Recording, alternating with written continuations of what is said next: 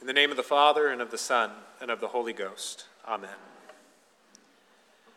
Now, as he drew near, he saw the city and wept over it, saying, If you had known, even you, especially in this your day, the things that make for your peace, but now they are hidden from your eyes.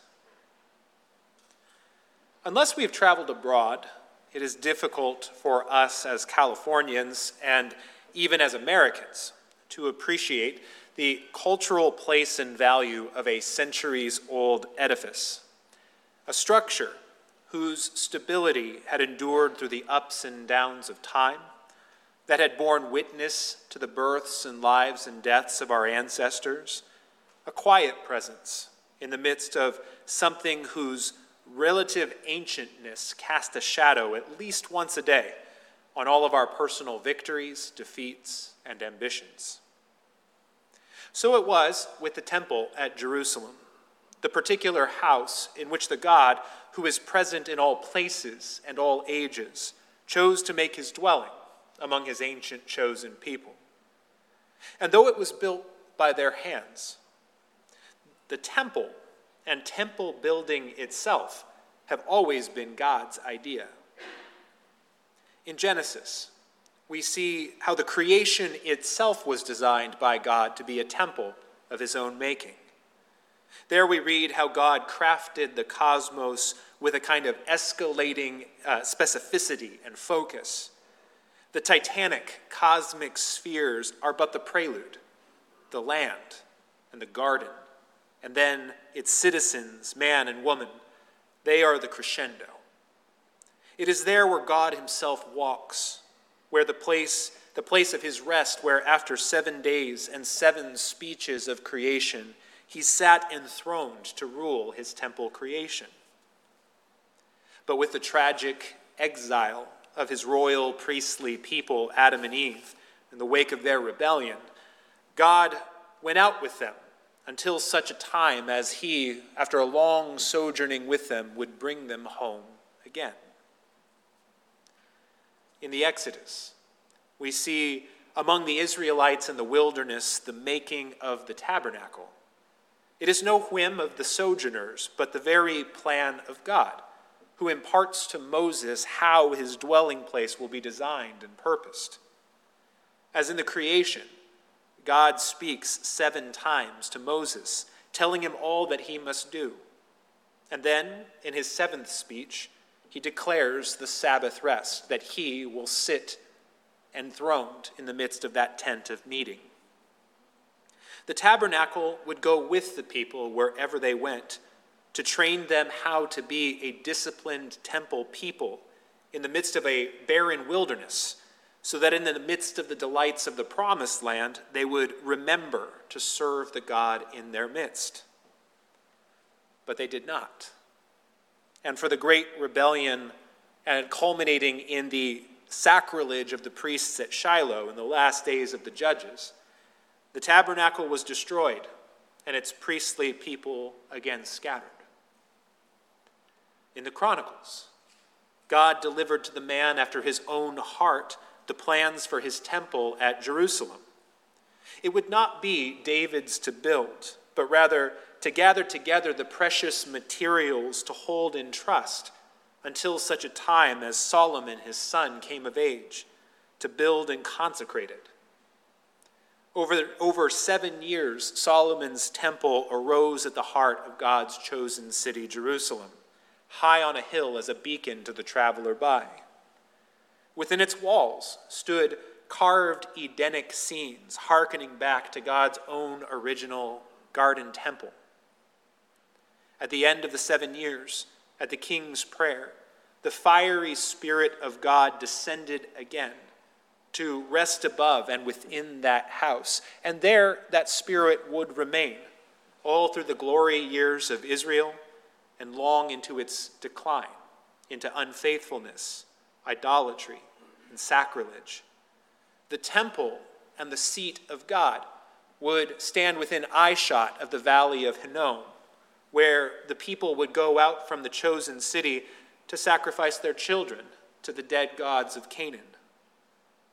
That temple would be broken into pieces by the Babylonians as the awful cost of that sin, again scattering the priests and the people into exile. After seven decades, they would return and rebuild their temple, though not nearly as gloriously as with the first. This was a temple of a remnant, of a penitent, faithful band returned from captivity to take up the mantle of Israel's vocation to prayer again. It began with just an altar, a place to offer prayers of gratitude and prayers of lament for theirs and their fathers' sins. But that fiery glory never rested upon that temple, as in the days of Solomon. That temple would be desecrated, it would be rebuilt, reformed, even embellished, and then desecrated again.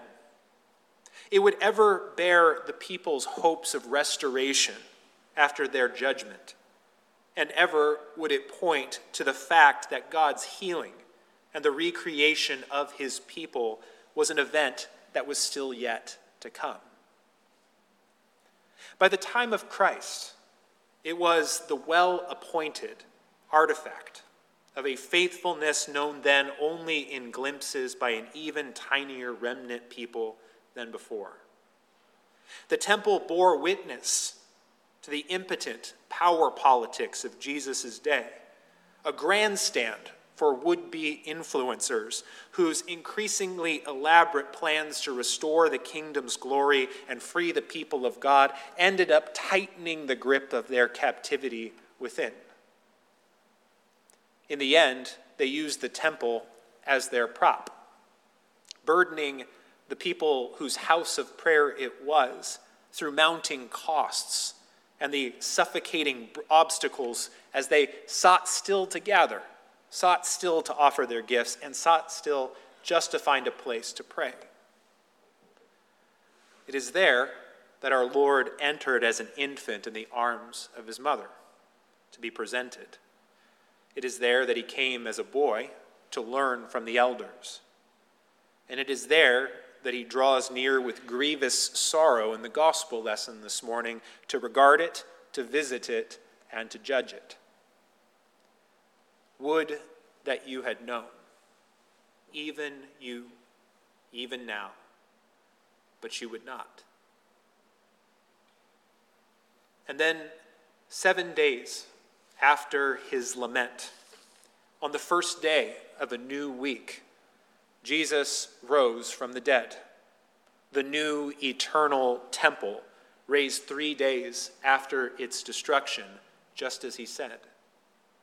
This son of David, like his father of old, drew to himself the precious materials for that temple, the living stones of his faithful apostles and disciples, breathed on them the Spirit to consecrate them as a church, as the place on earth where God was pleased to dwell. From then on until the end of the age, wherever the church was to be found, there was found the tabernacle of God on earth until all things came to fruition. And the faithful would be at last returned to their place in the New Jerusalem, the city that is also the garden. Jerusalem, Eden, the heart of God's cosmic temple creation again. All of this comes to bear in St. Paul's teaching to the Corinthians this morning, and it is a teaching for us as well. Having been baptized into Christ the temple, and having received the Spirit that consecrates us as its living stones, we, each of us, and all together as a people here, have become the temple of God on earth. The question facing us this morning is this what kind of temple are we going to be? Will we be like the temple of old, beautiful and bright and alive at first, and then chipped away at by carelessness that always seems to turn to idolatry and the sin that strips us of our vocation? Will we be like the temple of Jesus' day, wary and suspicious obsessed with control and cost, such that when Christ himself comes among us, we're too preoccupied with our plans. And so crucify him again just to keep him from interrupting us. Or will we be the temple of the remnant? With only an altar and fervent prayer and fasting to hold us intact in a humble, faithful peace, while the empires around us continue to do what they can only and have always done swell up in their pretense and then diminish and disappear forever. Are we ready for the Lord to visit us in the Eucharist this morning as he drew near to Jerusalem in the gospel? As St. Paul teaches us, there is one God, one Lord, one Spirit. He who brought forth and filled Eden, the tabernacle, the temple, now draws near to fill this place and desires to dwell among us here this morning, even here in Little St. Matthew's. May we welcome him into our midst and accept the discipline and formation he comes to bring. May we each and as one become a house of prayer again, a place in this world where God can be known.